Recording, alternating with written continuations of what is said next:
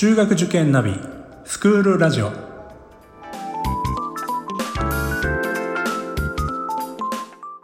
スクールナビゲーターののびるです。この番組は中学受験を目指すご家庭に学校の先生からの生の声や受験に役立つ情報をお届けするラジオです。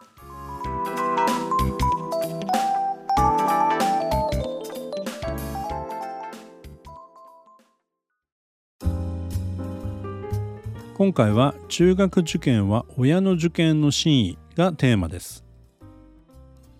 最近出版されている中学受験の関連本には我が子の受験経験談を保護者の方が執筆されているものがあります。まあ多いですよね最近ね。よく見かけます。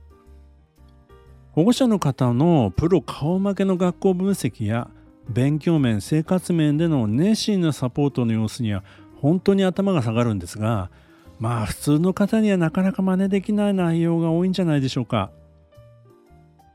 でよく言われるですね中学受験は親の受験というのはどういう意味なんでしょうか。それはですね親の関わり方が試される受験だということです。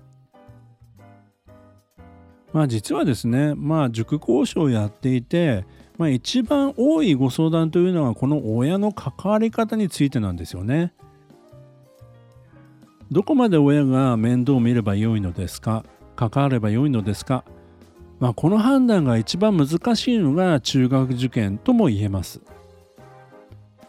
まあ、子どもの個々の成長の差というのはとても激しい時期ですから、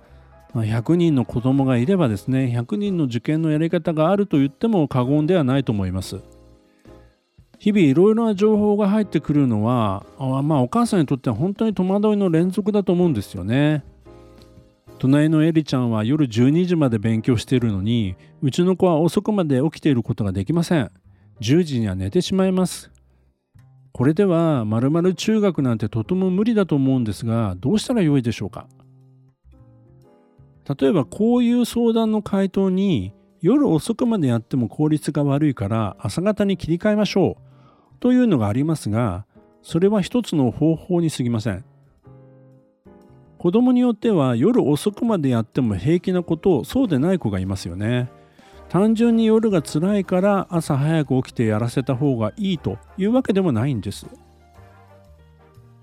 夜型が苦手な子を朝方にしようとしたもののなかなか朝起きられずに断念したケースというのはたくさんあります。結局はですねいろいろ試みて一番できそうな形を見つけるしかないんですね。まあ、解決策はですねだからそれぞれのご家庭によって違っていいんです。必ず答えはありますから。まあここでいろいろと悩むんだったらいっそのことを全部塾に任せてしまった方が良いのではないかと考えたくもなります。ただですねまあ信頼できる塾であっても全てを塾に任せるのではなくて親がまあ必要な関わり方をしていくことが大切なんですね。まあなぜならですね、まあ、10歳とか12歳の子供はですね、まあ、反抗期っていう難しい時期ではあるんですが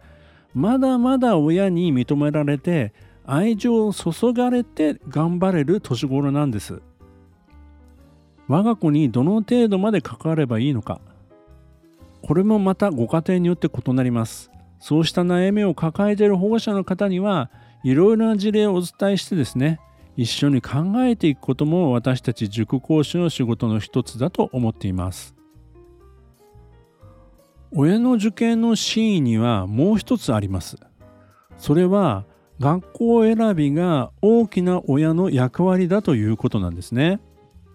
最終的に行く学校を決めるのは子供か親かこれはご家庭によっての方針だと思います。ただですね、まあ、いろいろな学校を比べてですね、我が子に合った学校はどこかなと、これを探すことですね。これは子供には難しいです。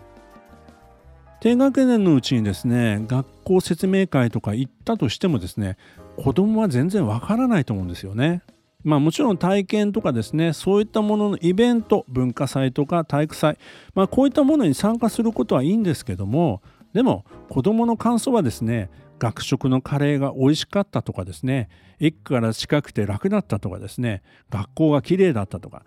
その程度で終わってしまうことが多いんですよね。本当に我が子を行かせたい学校はどこなのかまあいくつか挙げていく中で子どもに選ばせていくまあこういったやり方というのがあまあ一つ方法ではないかなというふうに思っています。ですからまずはですね親御さんがまあ先入観とか噂というものを一旦ですね置いておいて、まあ、まずは学校にいろいろ足を運んでみる、まあ、こういったことを始めてもらいたいと思います。まあ、いつの時期からかということではなくてもう行ける時には行っておく、まあ、こういったことが大事になってくるんじゃないでしょうかね。私はいつもですね幸せな受験のためには学校選びが重要ですということをお話ししてます。まあ、この辺り、えー、学校選びについてはまた詳しく別な回でお話ししたいと思います。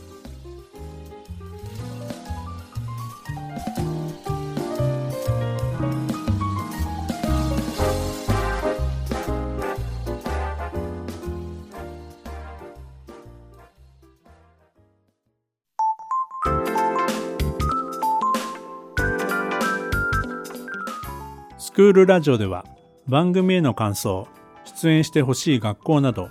皆様からのお便りをお待ちしております。また、受験に関する質問や相談にもお答えしていきますので、概要欄の Google ホームからお気軽にお寄せください。Apple、Amazon、Google、Spotify などの無料のポッドキャストアプリで、購読やフォローなどのボタンを押していただくと、更新情報が届きますので便利です。それでは次回もスクールラジオでお会いしましょう。